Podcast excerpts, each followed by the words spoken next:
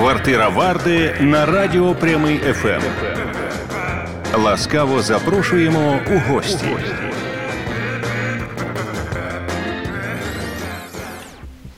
Слава вам, Е, де б ви нас не дивилися, чи на Ютубі, чи е, може слухали нас на етерних FM хвилях, чи у будь-якому сервісі, де ви слухаєте підкасти від Apple підкастів до Spotify. Це квартира Варди. Моє ім'я Слава Варда, і е, у цій місцині ми говоримо із людьми, які цікаві е, і нам і маємо надію, будуть цікаві і вам. Сезон війни трошечки скоригував е, наші посіденьки, і тепер вони особливо важливі. Але перед цим, товариство, е, я нагадаю кожному з вас, е, та ні, навіть не нагадаю, а подякую вам за те, що ви підтримуєте Збройні Сили України, підтримуєте наших захисників і захисниць у будь-який доступний для вас спосіб. Робіть це системно, робіть це на постійній основі. Це дуже сильно важливо важливий чинник, який наближає нашу з вами перемогу над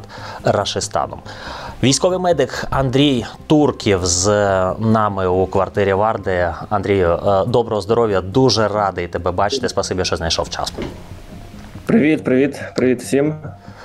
У нас е, з тобою буде сьогодні е, така розмова, яка е, матиме е, більшості певне соціальне значення, бо е, багато хто з нас, е, давай так, всі з нас точно вже чули словосполучення військовий медик та тактична медицина, так але на превеликий жаль, е, і досі багато хто з нас має просто е, таке. Е, ну, скажімо так, не глибоке уявлення про всі ці процеси. І з тобою будемо про це говорити. Але е, на початку е, дай змогу нам от зрозуміти твою історію, як ти успішний столичний стоматолог, автор вже сотень успішних кейсів і посмішок українців, став військовим медиком. А, да, дивись, ну історія яка починалося все, як і у всіх українців. Я думаю, 24 числа всі прокинулись, всі зрозуміли, що життя наше змінилося. Щось таке страшне відбувається. Ще не було зрозуміло, що це там повномасштабна війна, чи це якісь там такі точкові удари. І ну, кожен з нас приймав якісь певні рішення. Да? Тобто хтось прийняв рішення поїхати, хтось прийняв рішення залишатися, хтось пішов там в тероборону, хтось пішов зразу в військомат.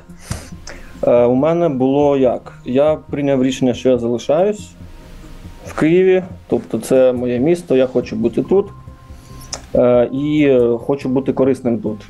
І починалося все з волонтерства. Тобто, ну, що я міг зробити саме просте, це допомогти ближньому, хто не може там собі да, з чимось е, дати раду, там купити продукти, якісь ліки знайти, щось от в такому духі. І ми почали, я, там мої друзі, знайомі, всі, хто займалися волонтерством, ми почали включатись в цю роботу. І, ну, звичайно, волонтерство е, частково медицину цепляє. Да? Тобто ми якусь е, частину волонтерської діяльності, це були якісь ліки, медикаменти і так далі. І таким чином я вийшов на своїх друзів, які вже тоді формували такий медичний батальйон певний, який буде допомагати військовим, які працюють по Київській області. Вони будуть їх підтримувати з точки зору медицини. Тобто вони з ними їдуть на завдання. Е, якщо хтось е, отримує поранення, вони йому е, надають допомогу, евакуюють, відвозять в лікарню і так далі. І я допомагав їм з медициною, тобто з ліками, з там турнікети, якісь перші там пішли бандажі. Пішло, поїхало, і в якийсь момент я зрозумів, що я хочу до них долучитися. Що в принципі в мене є цей скіл певний. Е, якийсь скіл я в процесі собі е, здобуду, да, пройду курси, почитаю, і от якось так воно пішло-поїхало. Ну, я зрозумів, що я хочу цим займатися, тому що зараз е, в країні така ситуація, що в принципі ну, осторонь бути це не варіант. Тому от. Андрюха, дивись, е, ось коли ти в такому положенні знаходишся, то е, ліхтар, який е, позаду тебе, не, не створює такого німбу, щоб ми тебе всі красиво бачили. Якщо буде так, буде супер. Якщо ні, я просто з твого дозволу буду коригувати от Да, ка- ти нагадуй, будь ласка, да, бо бо, от, так зараз, зараз супер круто. Давай тоді поступово. Ти прийняв для себе таке рішення, правильно? Чи я вірно розумію, що задля того, аби бути е, частиною у цій системі військових медиків, обов'язково мати медичну освіту? А, і так, і ні. Угу. Скажімо так, бажано мати, але частина медиків, е, які ще називаються парамедиками, які працюють на фронті, от Ага. кожен день ці всі 8 місяців, це люди, які не мають медичної освіти. Це там журналісти, фотографи, діджеї, барісти, всі хто завгодно. Тобто це люди, які прийшли, вони е, пройшли вишкіл певний. Там 4-5 днів є такий базовий курс, Угу. який дає тобі можливість е, в принципі отримати ці навички, які необхідні для надання першої допомоги. Угу. А далі вже, ну якщо ти лікар, тобі простіше ти будеш цей базовий курс, в принципі, вже тобі зрозуміло, ти будеш надавати більш е, кваліфіковану допомогу вже на наступних етапах, Угу. скажімо. Так, я розумію. Е, на твоєму прикладі, як е, відбувається оце навчання і взагалі процес, коли від навчання ви вже формуєтеся і їдете у перше відрядження? Е, Дивіться, вишкіл він проходить 4 дні, Угу. там 4-5 днів. Е, Ми розбираємо весь протокол Марч. Є такий протокол Марч, всім відомий натівський протокол, е, який е, ну, це така систематизація алгоритму надання допомоги. Англійська, англійська абревіатура, та ну, І е, це кожна буква вона означає якийсь певний етап, певну ланку допомоги. І люди, в принципі, за 4 дні можуть його осягнути. Тобто, ну це такі така база. угу, угу. І через 4 дні ну, у нас є приклади.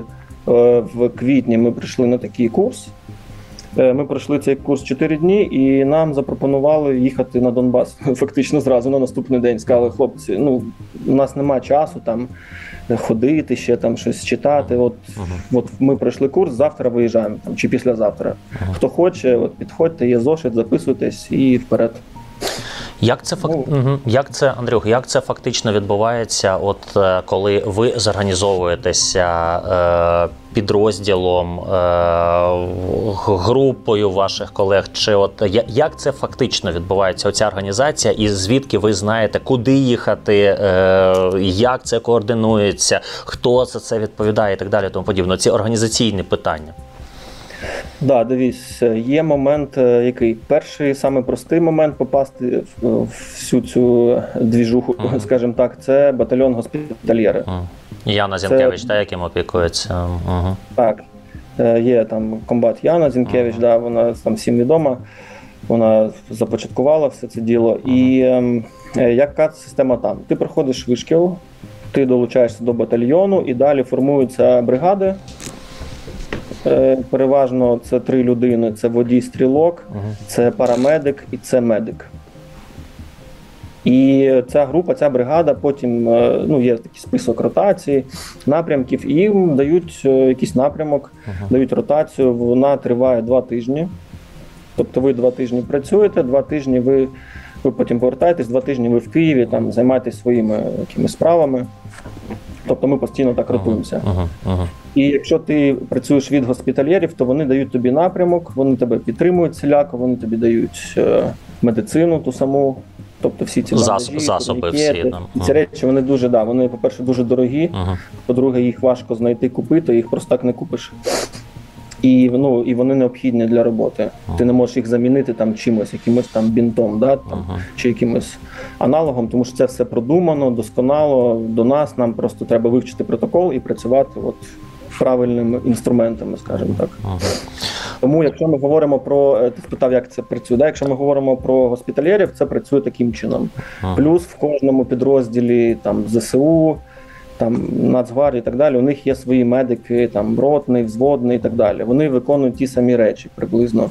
Але госпітальєри це такий окремий організм, він е, такий незалежний, скажімо так, да? І він е, якби ніби підтримує, допомагає цим ланкам ЗСУ, які вже існують, які вже офіційно працюють. Да? Це кадрові військові, кадрові медики. Твоя перша ротація, от е, зараз ми говоримо про про першу, про твої емоції. Е, знаєш, бо багато хто з твоїх побратимів е, казали, е, да, що найпопулярніша фраза була Я не так собі уявляв, уявляв війну. Ну так, да, дивись, е, перший виїзд був ще на Київщині. Угу. Тоді ще орки були в Київській області, тоді ще не було такого відчуття, що ми прям перемагаємо. Тоді ще була така, знаєш, напряжонка Ага, певна. ага. І ми їздили в Бориспільський район. Там є певні села, де ще тривали бої. І ми от поїхали туди з підрозділом, як медики, щоб працювати, допомагати, якщо будуть якісь е, поранені там чи Ага. щось в такому дусі. Ага. Е, і, ну, і цей перший виїзд, він, в принципі, був досить таким спокійним. Там підрозділ виконав завдання, поранених не було. Ми вернулися назад в Київ е, на базу, сіли, там всі видохнули, все добре. І потім десь ну, за тиждень звільнили область повністю всю. І ми зрозуміли, що в принципі в Києві ми вже не потрібні. І прийнялось рішення їхати далі. Ми вибрали харківський напрямок, поїхали туди, і ось перший досвід фактично вже стався там. Ну, перший досвід як медика. Яким він був? Да. Яким він був? е, Що, що це було? З чим тобі довелося працювати? Е, ну, от реально, саме перший хворий, якого ми вивозили з моїм колегою, побратимом, він був важкий, і е, це була сьома ранку, Харків. Е, тоді ще по місту, по кольцовій Харкова ще були росіяни. Ага. Тобто тоді вони ще були прям дуже близько до міста. І, а ми працювали е, на районі, він називається П'ятихатки. Це саме крайній район, фактично саме, саме крайня будівля міста. Далі вже там такий лісок невеличкий, е, траса і все, і окружна. І нам привезли теж привезли пораненого чоловіка, е, бійця. Він був без свідомості. В нього була сильна, е, сильне поранення голови. І, ну, в принципі, ми його вже коли там доставали, його привезли, щоб ти розумів, на такі є броньовані машини інкасаторські. Ага. Його вивезли там, я не знаю, там деталі, звідки як його вивезли, прям, ну, от, скажімо так, з самого е, поля бою, як то кажуть. Вивезли там пару кілометрів е, в тил, де вже ми чекали, і просто він лежав так в проході бронемашини. Ну тому що ми розуміємо всі, що війна це там все працює як, як виходить. Там нема такого, як в фільмах, що все дуже рівненько, гарненько, Ну, чистенько. І ми його вигрузили, перегрузили вже в свою машину. У нас вже е, така обладнана машина з носілками, така як типа швидка, да, тільки Ага. вона військова. Ми його переклали до себе, надали першу допомогу, там поставили спеціальну трубку, щоб він почав дихати. Він роздихався, стало легше. І довезли його в госпіталь в Харківський. Ага. Е, Як потім стало відомо, що він вижив, все добре, він на реабілітації, е, там йому зробили якісь певні операції там нейрохірургічні, і він живе. Я не знаю, як зараз доля, бо це було це був кінець квітня, Ага. це було десь 25, там 26. Він живий. Я думаю, що він не воює однозначно, але він е, людина залишилась жива. Ну це слава Богу, це. Я пам'ятаю ще, да, я пам'ятаю, що такі, знаєш, збоку ми його коли вигружали. Ага. І збоку там один е, теж там лікар стояв, ну він не наш. І він е, кричить: та все, він уже, походу, 200-й. І ми оцю, знаєш, фразу цю Мгм. почули, і в нас прям такий, знаєш, азарт, що ні, ми зараз його ну, витягнемо, зараз погрузимо. І я думаю, що ну, спробуємо його довести, щоб він вижив, і це буде такий, знаєш, типа, ну, власне, якийсь челендж, можна так сказати. Ну так. Це було цікаво. Тобто, у нас був перший, він був прям супер важкий. Мгм, мгм. Далі вже були різні хворі, були ну, поранені, були там контузії, були більш легкі, більш важкі, але от перший він такий був прям і морально, і ну, во всіх відношеннях непростий. Слухай, а, а от е, особисто тебе е, ці вісім місяців війни і особливо робота на фронті, вони е, тебе внутрішньо сприйняття твоє, світогляд, реакції як змінили? Це став цинічнішим, може більше стало чорного гумору, бо на війні ми знаємо, да, без цього нереально. Чи ну от такі от речі. Ну да, на війні чорного гумору дуже багато. Там, в принципі, е, в принципі, гумору дуже багато. там гумор скрізь з самого ранку, як ти встаєш, він несеться і до вечора. Тому що без нього ну просто да, нереально. поплавить дуже сильно. А як я змінився, ну мені важко сказати. Я думаю, це люди, які мене знали до і бачать зараз, спілкуються, вони можуть. Ну да, от хтось тобі говорив вза- взагалі, от говорили тобі, чи, чи не говорили про щось Ти таке? казали, що погляд змінився. Погляд, да. Ну, очі якось змінилися, не знаю, як це пояснити. Угу. Ну, я думаю, що да, якісь певні ну, речі помінялися в характері однозначно.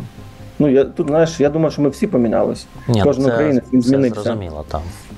Тому да. А війна вона заставляє нас бути більш жорсткими, більш цинічними, це правда. Ти не зможеш працювати, якщо ти будеш ну, медиком працювати, якщо ти будеш сильно жаліти і переживати, і себе ще знаєш, накручувати, що ой, зараз піде кровотеча, зараз він помре, зараз йому стане погано, зараз я щось не то зроблю. Якщо ти будеш себе так налаштовувати, ти не зможеш працювати. Ти будеш неефективним, тобі краще не працювати там. Ну, так. Слухай, за е, ось цей час твоїх ротацій, і не тільки на харківському напрямку, та е, ти спілкувався з було ж таке, та що з місцевими ви спілкувалися, і от Ну, е, роз, розкажи про цей досвід. Дуже цікаво, е, як і чим е, там живуть люди, чи там навесні, чи влітку, чи вже зараз. Ну, навесні ми були е, на Харківщині. Навесні влітку. Частину літа ми були на Харківщині. В принципі, ті села, де ми жили, де, де ми працювали, там майже ніхто не жив. Там Мгм. такі декілька пенсіонерів було. Ну, вони не знаю, чим вони там займалися цілими днями, важко сказати. І як вони налаштовані, теж важко сказати. Тобто ми віримо, що вони е, патріотично налаштовані. Але в той же час ми всі розуміємо, що ці села ну там до кордону з Росією там 25-30 кілометрів. Ми розуміємо, що це фактично там просто такий мікс.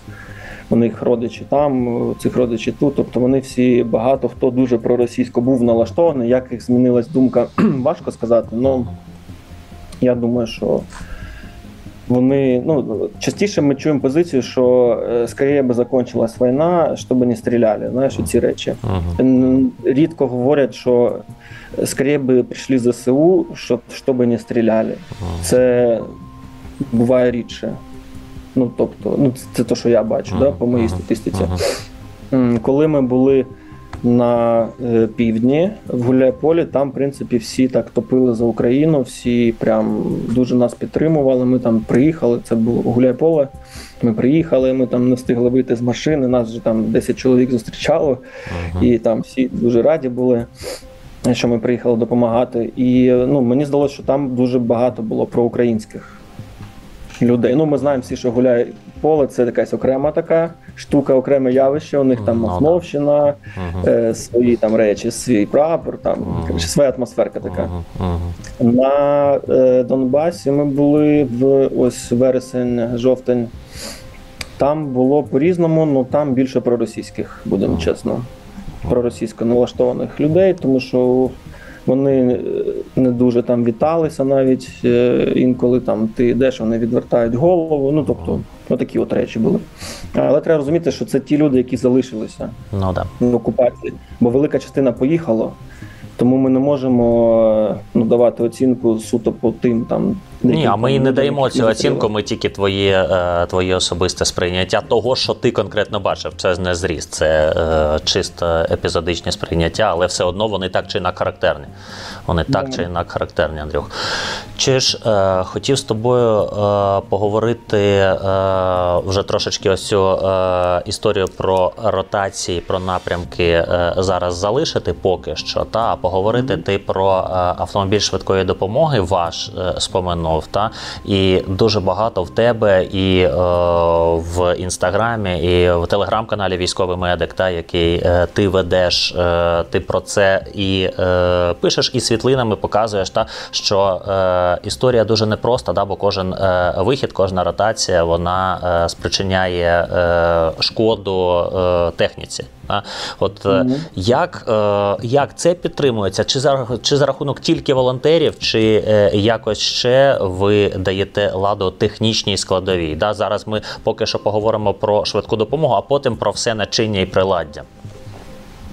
Ну, дивись, останній раз, коли ми робили ремонт, е, техогляд, нам допомогли хлопці, які на СТО працюють. Угу. Вони свою роботу фактично зробили безкоштовно.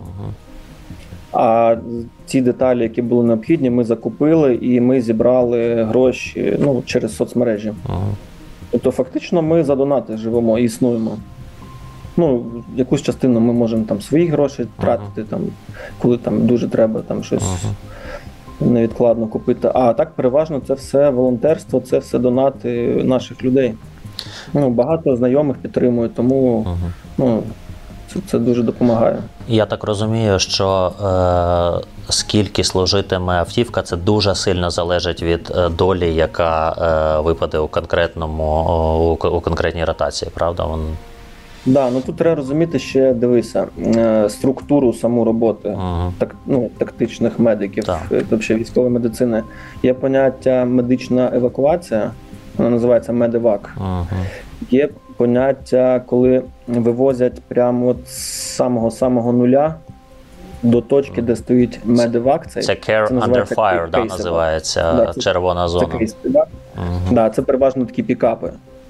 Тому е, цей пікап, він е, ну, вірогідність, що його десь там Угу. пошкодить вибухом, осколками, ще чимось, ну дуже високий. Угу. Про медевак ми говоримо, там вони більш живучі, тому що вони знаходяться десь там ну 2 кілометри від нуля. Ну, вже жовта принаймні зона, да?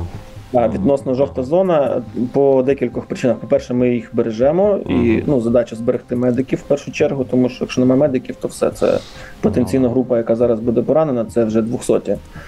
Тому е, це перша ідея це зберегти медиків. Друга ідея це те, що е, машина ця вона не проїде по тим дорогам, вже, які далі йдуть. Вона просто ну, не має таку прохідність. Тому ці всі бусики, це там якийсь Volkswagen Transporter, Renault Traffic, там якісь є Mercedes, різні такі от модифікації. Вони не мають такої прохідності, як пікапи, тому вони не їдуть туди за пораненим, який іменно в точку, де він отримав поранення. Його можуть вивозити, щоб ти розумів, там на квадроциклах. Ми з Кракеном працювали на Харкові. Там люди вивозили на квадроциклах. Це було просто ну таке, знаєш, як кіно якесь. Ну, Е, пікапи вивозять на танку, можуть тобі вивезти. От нещодавно у нас наші хлопці зараз працюють на Донбасі. Наш екіпаж їм вивозили на танку, щоб зрозумів. Вночі друга ночі вони стоять, чекають танк. Коли Ну, приїде, їм вигрузить, щоб перехватити е, поранених трьохсотих і повезти в лікарню. Ну, як ти казав, що війна не буває по правилах, да? От е, в плані цього, що не буває так по, по розпорядку чи по якомусь сценарію, там такого немає. Ні, ти стоїш, все класно, п'єш каву, через секунду все міняється.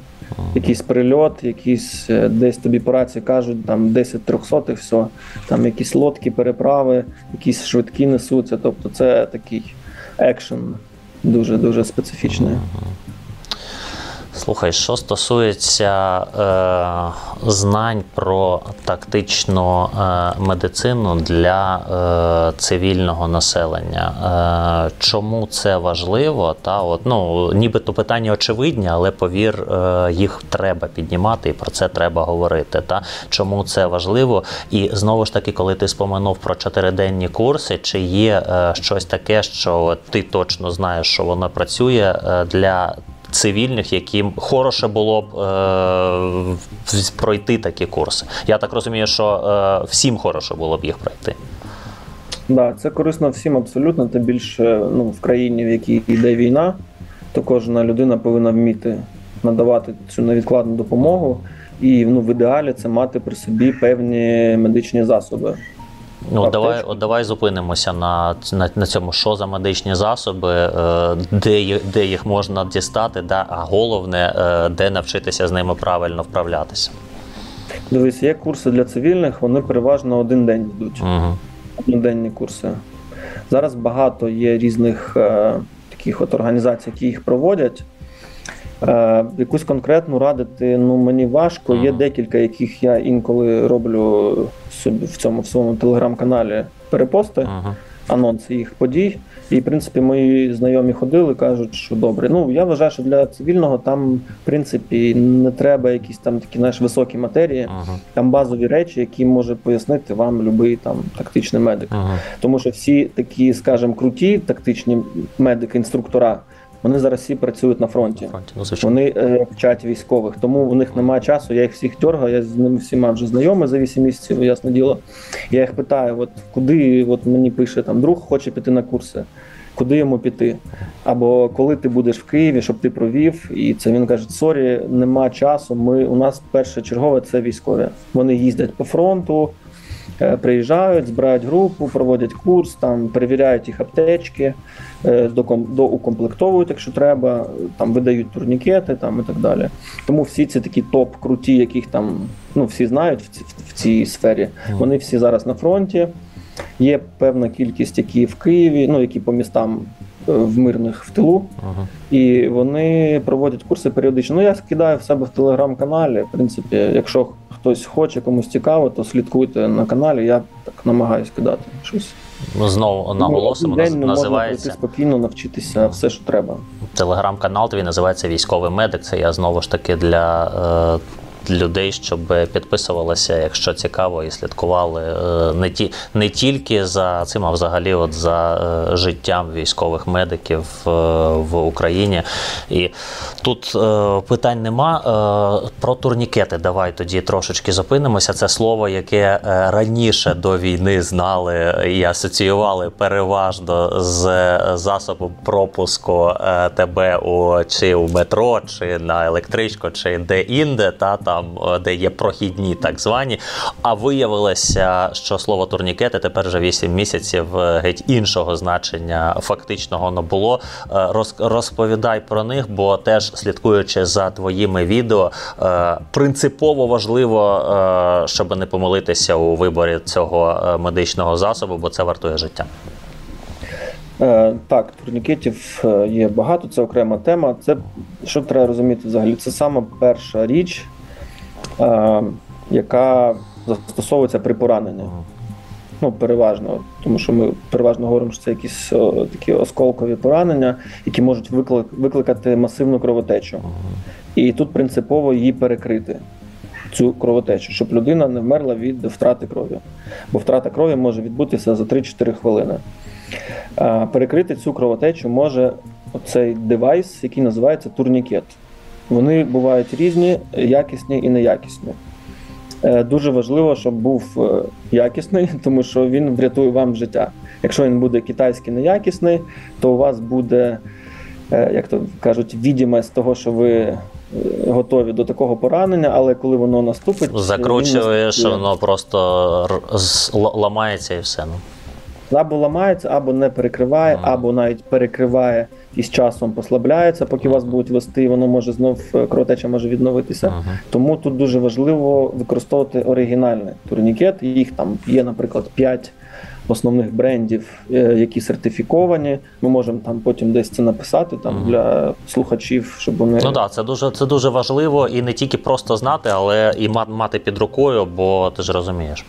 Да, ну турнікет це всі, я думаю, бачать. Да, абсолютно. Девайс, який накладається на кінцівку, там або на руку, або на ногу, закручується, пишеться час накладання, і в такому вигляді пацієнт їде вже до лікарні. І коли він приїжджає в лікарню, лікарі розуміють, скільки був він накладений, тому що його може накласти там його побратим. Там десь в посадці, Ага. під акаціями, там де відбулося поранення. Потім ми отримуємо цього. Ми вже для себе дивимося, читаємо, розуміємо, скільки він може. Це буде 3 години, наприклад. Угу. Ну це одне, або 15 хвилин це інше. Тобто ми від цього можемо стратегію там евакуації продумати, або його попустити. Там є такі речі, але це цивільним цього не можна робити ні в якому разі. Це тільки медики можуть там гратися з цими речами. Ну, Не будемо зараз сюди углублятися. Ну, М, Тому основне, основна задача, щоб він просто був, щоб він був якісний, і щоб людина вміла його накласти. Тому що він може бути, він може бути якісний, але людина не вміє користуватися. Або вміє користуватися, але не тренується, і цього е, скілу, цієї навички може не вистачити, тому що коли ти отримуєш поранення, в тебе дуже ну такий стан, да, специфічний, в тебе шок. В тебе дуже висока слабкість, і ти люди, які самі собі накладали. От я спілкувався з деякими Ага. бійцями. Вони кажуть, що нема сил його закрутити. Тобто на тренуваннях ти його там закручуєш, там 6 обертів робиш, там і все супер. А коли ти отримав поранення, ти крутиш, в тебе нема сил просто. Тобто є такі от ще цікавий ефект. Тому треба тренуватися їх накладати. Є спеціальні тренувальні турнікети. От оці, наприклад, неякісні китайські, їх можна використовувати як е, тренувальний такий от засіб. Тобто його Для того, аби меха- механіку да, е, до автоматизму доводити, так? Да? Да, є спеціальні вправи, там, коли ви падаєте на землю, лежите самі собі накладаєте на ногу, або коли ви лежите побратиму, накладаєте там, ну різні такі от є. Е, такі задачки, які ну, на майстер-класах цьому вчать, показують, і ви потім самі собі вдома можете тренуватися. Тому турнікет це супер важлива штука, яку треба мати навіть в місті. От Якщо у нас місто Київ, да, у нас там два тижні назад було два прильоти таких серйозних в центрі міста. Це ну, от, е, потенційно може бути людина з пораненням, перехожий, який опинився поруч. Якщо він має з собою турнікет, він наклав, врятував життя. Так. Швидка приїхала, навіть якщо це 5 хвилин. Угу. Швидка приїхала, вона вже бачить, це тут все готово, класно, його тільки погрузили, відвезли в лікарню. Це ну, реально може врятувати життя. Ну, це ось... не жарти, це там не якісь такі слова високі. Не в останню чергу через те ми перечіпаємо цю тему, та бо бачимо, що війна вона вона скрізь. Вона не те, що десь е, та, там далека чи десь обабіч, а вона на превеликий жаль е, скрізь. Андрій, розкажи, е, от якщо ми вже про турнікет поговорили, то от аптечка, яку в цивільному житті хороше б мати з собою під рукою, та от це, це трошки інше, певне, чим військова аптечка, але може десь подібне. Ну, глобально це фактично те саме. Угу. Ну, по наповненню. Звичайно, угу. вона може бути не не настільки там укомплектована, можливо, деякі речі можна забрати, але там угу. турнікет, ізраїльський бандаж, там якісь такі от речі я би залишив. Ну, це такі базові речі, щоб угу. можна було перемотати поранення, накласти бандаж і перекрити кровотечу. Є е, аптечка iFAC, вона називається. iFAC там перша комплектація була iFAC 2. Uh-huh. Це натів зразок аптечки. От iFAC 2 це така доповнена, така більш сучасна, така допрацьована версія, яку мають мають мати е, кожен боєць на передовій. Uh-huh. Ну я не думаю, що обов'язково цивільним ходити з ними по Києву, прям, uh-huh, uh-huh. але в рюкзаку от мати там один або краще два турнікета і ізраїльський бандаж, це було б супер. Турнікети і ізраїльський бандаж. Угу. Таке от саме, що необхідно. Там ще є ще там оклюзивні наліпки. Це коли в нас проникаючі є якісь поранення грудної клітини. Ну я не думаю, що цим буде займатися хтось із е, перехожих, особливо ну, да, якщо це... вони не пройшли певні курси. Угу. Це вже щось ну, повинно бути таке скластися. Це стопудов, mm. must have. -hmm. Ну і знову ж таки, е, підкреслюючи, що хороше було б е, вправності з ними вчитися на оцих спеціальних курсах. Та Вони не такі довгі по часу, але вони дуже важливі. Да, як мінімум вам покажуть ці е, вправи, ви можете прийти додому, і показати цю вправу своїм близьким, там своїм друзям, і потренуватися, постояти або самому взяти там 10 хвилин в день виділити і спробувати там ну, на час засікаєте секундомер і собі крутите і дивитесь там. Mm. То у нас переважно на курсах 20 секунд це час накладання турнікету, 20-25 секунд. Mm. При тому, що ви його тримаєте в складеному ну, вигляді, вам дають команду, ви його скидуєте, закидуєте, наприклад, на руку, накручуєте і підіймаєте руку, кажете, я готовий, до вас підходить е, інструктор, перевіряє, якщо все вірно, то екзамен здан. І от у нас по статистиці там 20-25 секунд це такий час. От, Максимально. Ну, швидше 20 секунд я не пам'ятаю, але в принципі це от. Якщо це буде до хвилини, це буде теж ок, в принципі. Ну там 40 секунд, це теж нормально. Якщо людина от отримала поранення, вона визначила, що в неї йде кровотеча, там, наприклад, з ноги, і вона швидко знімає собі, накладає сама, то ну, це врятує її життя. Ну, на два, Якщо 20, це, це десь такий майстерський жав, ну, плюс, плюс-мінус, да, е, хронометраж, то до хвилини ти кажеш, це. Хвилини це такі це базові, да, ну, такі, mm. що пересічний громадянин, який там сильно не тренувався, я думаю, що він за хвилину повинен це зробити. Mm. Ну, Просто треба бачити суть е, роботи турнікету, механізм, ну, з чого він складається, да, його взагалі будову, які там є елементи, і ну, це не дуже складно. І все. Він інтуїтивно він зроблений максимально просто. Ми ж розуміємо, що це ну, девайс, який е, зроблений для війни, для бійців. Тому його е, придумали таким чином, щоб його боєць ну у всіх різний рівень, там інтелектуальний, да там і на війні так само. Для когось це може бути дуже просто, для когось дуже складно. Тому це вже ну простіше вже не придумаєш про е, ще один е, девайс у лапках, да, коли е, дивишся на військових медиках, на військових медиків, е, вас е, ну єдине, що по шевронах можна іноді від, е, від, відрізнити від бійців Збройних сил України та чи інших підрозділів, які є на сторожі нашої держави. Розкажи історію про вашу бойову підготовку, да, роботу зі зброєю, та і от е, наскільки. Е, бойові медики, от зараз на війні, вони цю зброю використовують за призначенням? Ну, дивись, я сьогодні ось до вас трошки запізнився, ага. якраз тому, що їхав з полігону. Це да, за броварами він знаходиться досить ага. далеко. Тому ми, ну, я намагаюся тренуватися раз на тиждень, коли я в Києві знаходжусь. Ага. Коли ми десь на виїзді, там теж буває можливість з'їздити на полігон потренуватися. Ну, Кожен медик повинен е, мати зброю. Це таке моє переконання. Ну, Люба людина, яка виконує якісь завдання на передовій, повинна мати зброю при собі. Це така базова річ. І якщо вона має цю зброю, вона повинна вміти користуватися нею користуватися, обслуговувати її. Вона ця зброя повинна правильно бути підігнана під всю екіпіровку. От я сьогодні можу твій приклад провести, да. виконував певні завдання. Я спеціально вдів все, що в мене є. Ну uh все, що я використовую uh на війні. Тобто, це там бронежилет, це шолом, це рюкзак медичний, це такий пояс. РПС називається, на якому там в тебе висять аптечка, там магазини, якісь там ще речі, турнікети. Тобто Ідея в чому? Ти вдягаєшся так, як ти знаходишся на війні, і тоді ти тренуєшся. І ти ти розумієш, що тобі десь там ремень е, для твого автомата Якось десь незручно, треба підтягнути. Тобі незручно тут опирати, бо тут плита носка, а потім ще рюкзак. Ти думаєш, може якось це діло поміняти. І тоді ці тренування вони більш ефективні. І ну, без цього, бо часто люди тренуються на полігоні просто приходять, як от їм зручно, знаєш, там uh-huh. навушники вдягають, і це, і просто там якісь кофта. Воно, звичайно, зручно, але потім вона приїжджає на передову, вдягає на себе захист, бронік, шолом. Це ж все не дуже зручно, як ти розумієш. Ну, Коли так. ти наряжаєшся, в тебе певний дискомфорт, є воно важке, воно десь тисне, і ти ще береш зброю, і тобі треба прицілитися і зробити постріл. Вибачаюсь. Це прекрасні моменти, так що тут можна можна і доєднати до, до ефіру. І ти розумієш, що блін, мене тут взагалі незручно, тут я не можу лягти. Тобто це все треба відпрацьовувати. От коли є можливість в тилу, коли тобі ніхто не заважає на всіх тренуваннях.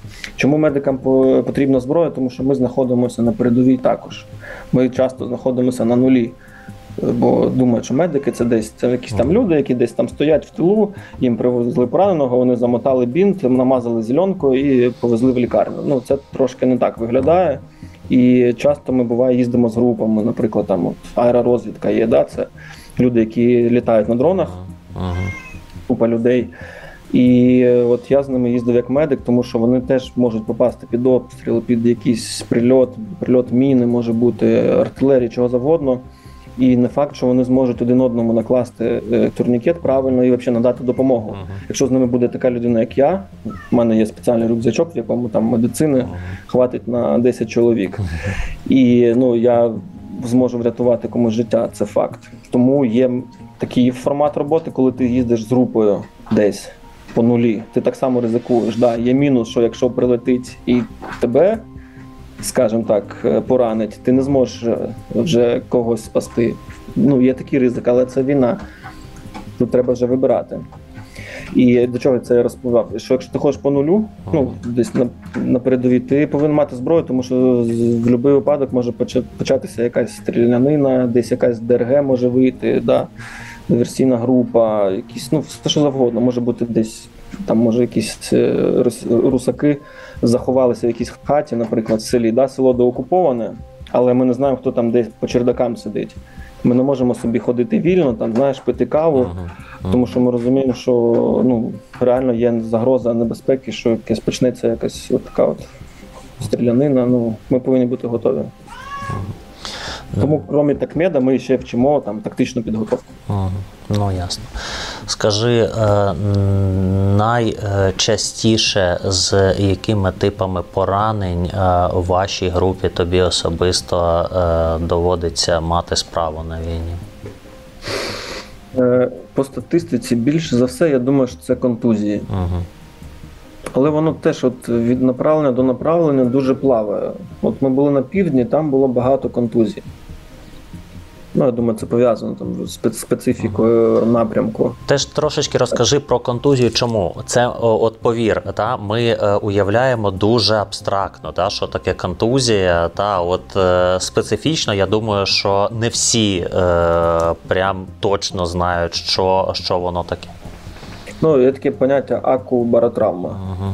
Тобто, це коли якийсь вибух відбувається біля людини, іде, по-перше, дуже гучний звук, і певна енергія, ну, тиск, іде як ударна хвиля, і е, страждає вестибулярний апарат, головний мозок у людини.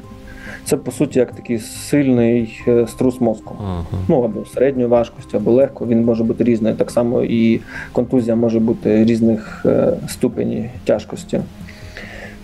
Людина може, ну вона втрачає на певний час слух. Це може бути там декілька хвилин, а може бути декілька днів навіть. У деяких людей такі були випадки. В неї сильна тошнота, рвота, тому і зразу вводять. У нас є великий спектр препаратів протирвотних, які ми зразу одразу вводимо. В неї підвищується тиск артеріальний. І ну, такі, таку людину треба лікувати в лікарні. Є там певні методики, спокій, ясне діло. Їх прокапують певними препаратами, роблять КТ головного мозку, дивляться, наскільки там, чи немає якихось там критичних е, пошкоджень. І ну, от контузії частіше всього, тому що частіше за все люди стикаються з тим, що прилітає якийсь снаряд, да, скажімо так. Це може бути мінометний, артилерійський, може бути танк. Ну, після танку там взагалі вижити складно. Тому контузій багато.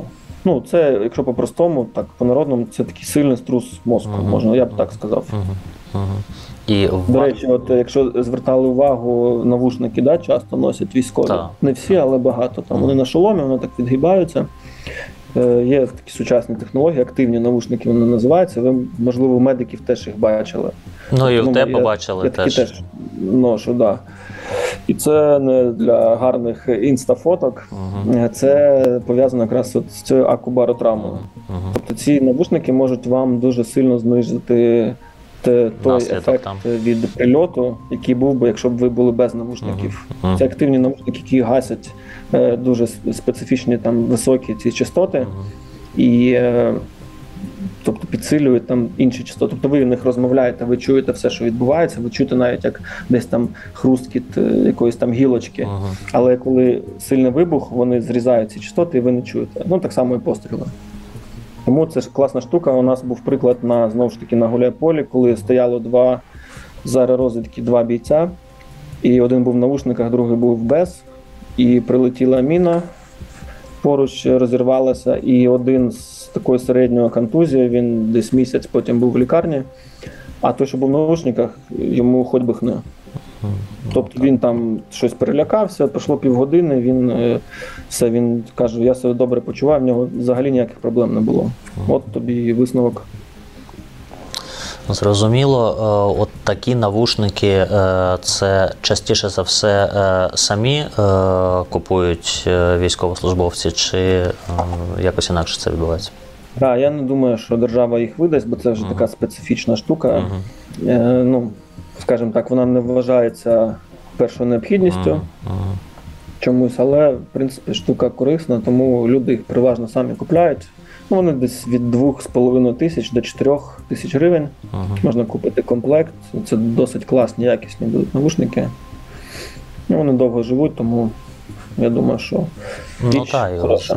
і забезпечує, убезпечують тебе, це, це, це дійсно. Контузії раз. Е, далі, якщо ну, от якийсь такий імпровізований хіт-парад, е, скласти е, того, з чим ви стикаєтеся у в травмуванні бійців. Ну, осколки. Угу. Це осколки різної, різних типів, різного ступеню важкості. Мгм. Бувають мілкі, маленькі, але все одно вони там бувають під шкіру залітають так досить глибоко. Є сильні осколки, сильні такі, да, великі осколки, які дають сильні пошкодження там, кінцівок, м'язів е, по-різному. Ну, якщо і буває супер такий прям високий ступень тяжкості, це коли взагалі ампутація може бути наступити. Тобто людина відірве кінцівку там або руку, або ногу. Ну, слава Богу, якось от ми з цим дуже мало стикалися і не знаю, з чим це пов'язано, але не було у нас там конкретно в мене в екіпажі, щоб у нас була людина з відривом ноги чи руки. Хоча це буває, цього я не можу сказати багато цього на фронті чи мало. Якісь якусь цифру статистичну я не можу сказати. Це дуже важко. Не знаю, можливо, хтось веде цю статистику глобально там на рівні держави, хтось е, ці дані дасть потім. Ну якось от ми з цим, слава Богу, менше стикалися. Ну, Це знову ж таки пов'язано з тим, що керівництво наше і проведення взагалі операцій всіх, воно більш продумане. І воно все одно спрямоване на те, щоб зберегти життя людини. Ну це такі більш сучасні, да, там сенатівські протоколи і Ну, філософія взагалі. Угу. Що у нас нема задачі давати 50 чоловік туди в посадку, хай там місяць стоять. Угу. Хоча ми розуміємо, що по цій посадці луплять. Ну, є подібні там у нас теж речі відбуваються в армії, але взагалі переважно проводяться більш там адекватно такі от всі планування таких операцій, штурмів. Тому мені здається, і поранень менше. Плюс є розвідка, є дрони. Ми можемо подивитися. Буває там дрон летить прямо під час штурму. Мгм. І якщо йде група там і В реальному дрон часі що їде танк, він каже, що їде танк, і всі зразу там ховаються, розходяться.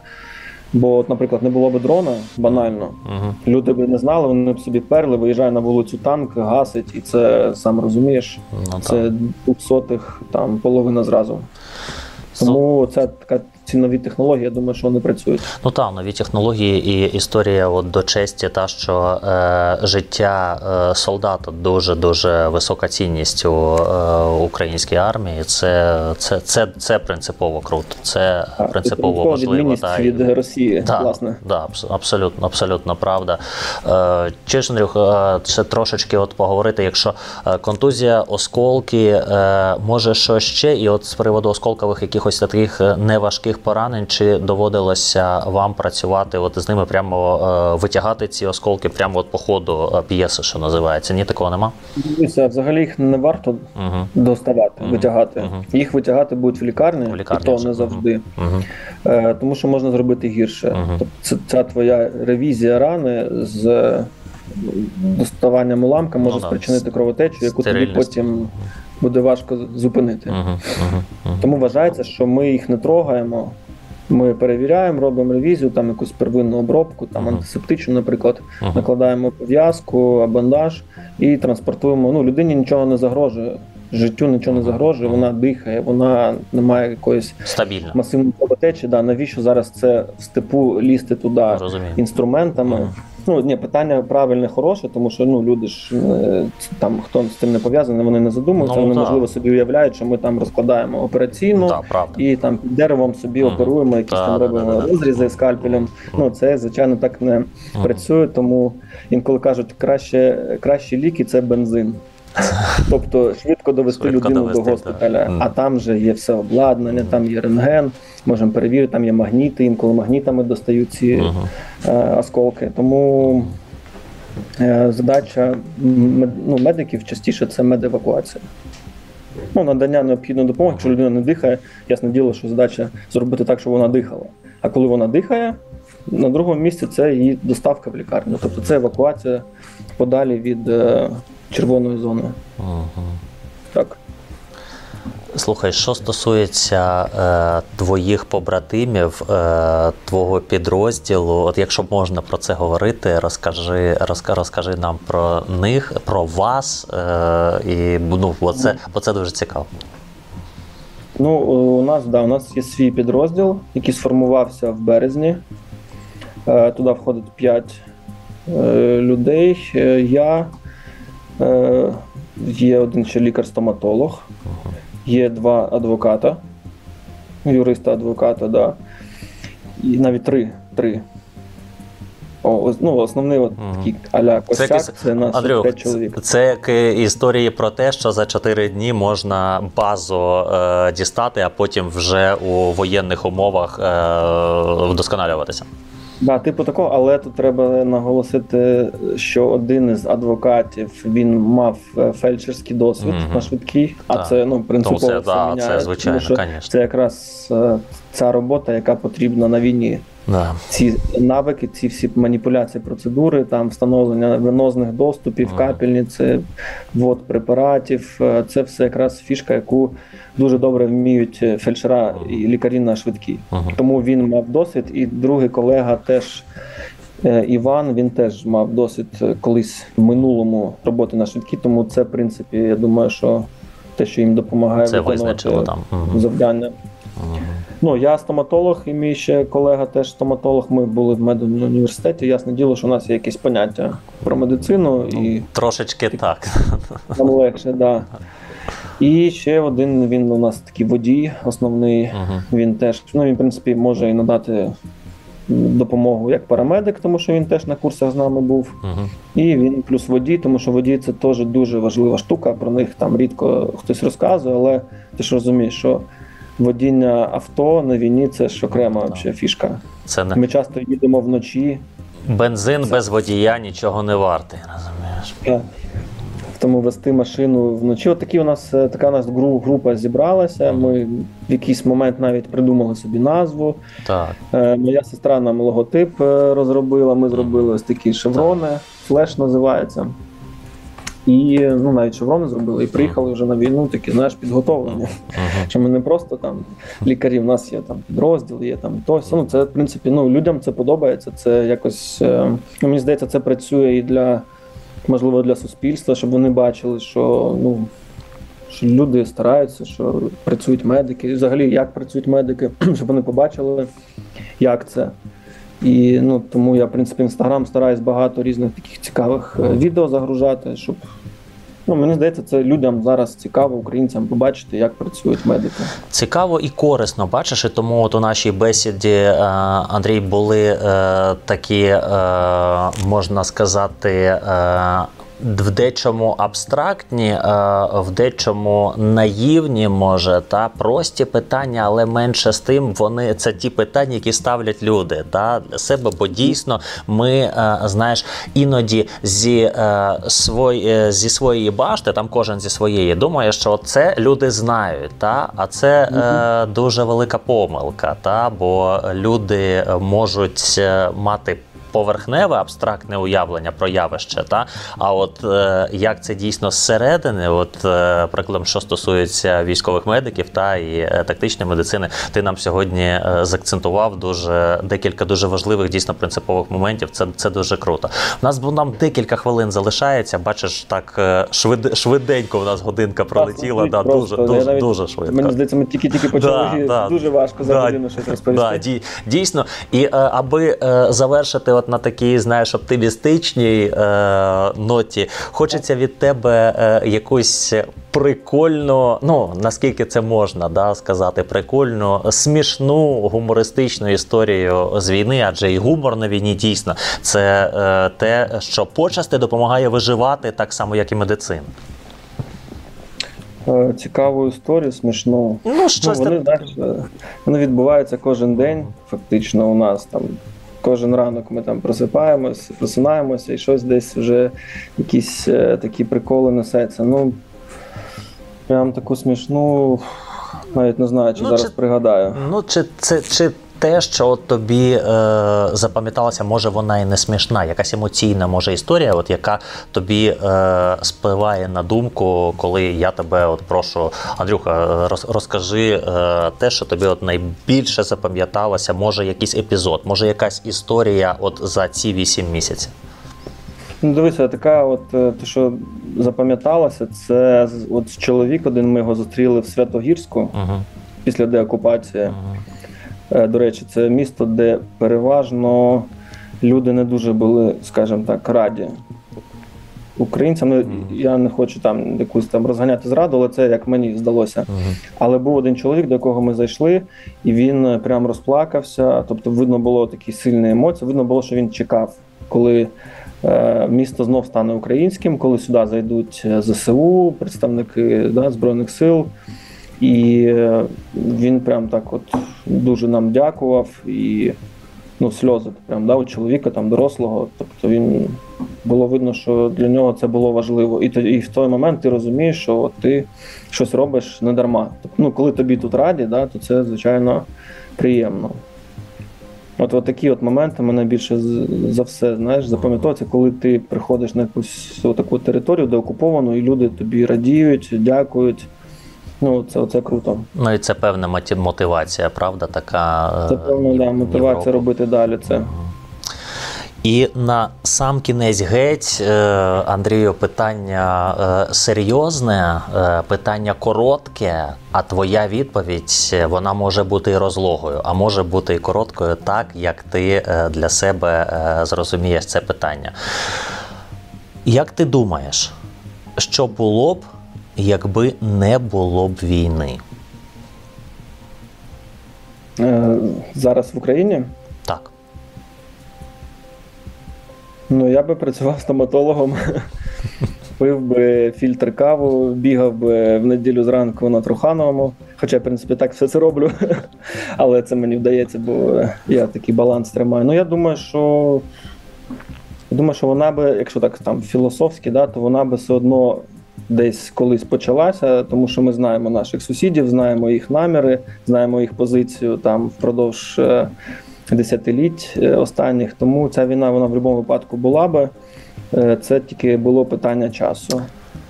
Брате, ти е, в другій частині своєї відповіді вийшов на те, заради чого я взагалі ставлю це питання, і тобі дуже велике за це спасибі. Правда, бо Правда. тут та, тут, тут є тут є над чим подумати, а головне є що усвідомити є що усвідомити. Е, Андрій Турків. Популярний український стоматолог до широкомасштабного вторгнення, автор сотень е, приємних крутих е, стоматологічних кейсів. А тепер вже 8 місяців, у тому числі е, військовий медик підрозділу Flash Tactical е, Medicine, автор е, телеграм-каналу Військовий медик і е, людина, яка дуже добре знає ціну того, що називається свобода і що називається звитяги наших збройних сил. Дякуємо тобі, Андрюха, за те, що ви е, теж повністю віддаєте себе себе, е, аби е, то тому, аби наші захисники і захисниці були живі і здорові. Е, повертайтеся е, з ротації. Будемо раді і побігати на Трухановому, і подивитися, як ви е, споживаєте фільтр каву. Тут е, я з вод з водичкою. Та і будемо після нашої перемоги обов'язково з тобою. Я тебе запрошу у квартиру Варди поговорити про стоматологію. Про стоматологію, бо це взагалі геть геть серйозна інша царина. Я дуже сподіваюся, що ця бесіда буде вже як як найскорше, коли наша перемога е, вже вже, вже відбудеться. Ще раз тобі ще раз тобі дуже дуже дякуємо за те, що знайшов час. Вам дякую, дякую за запрошення. Був радий поділитися досвідом. На зв'язку ти знаєш, де мене шукати. Якщо будуть якісь питання по тактичній медицині, по турнікетам, все розповім. Я завжди е, в онлайні майже. Тому дякую всім за увагу. Дякуємо, Андрюхо. Будемо раді знову ж таки. Андрій Турків і е, слава кожному е, з вас, товариство, де б ви нас не дивилися, де б нас не слухали. Допомагайте Збройним силам України системністю у вашій допомозі. Це запорука наближення нашої спільної перемоги над е, рашистами. Слава вам, слава ЗСУ, слава Україні. Квартира Варди на радіо Прямий ФМ. Ласкаво запрошуємо у гості.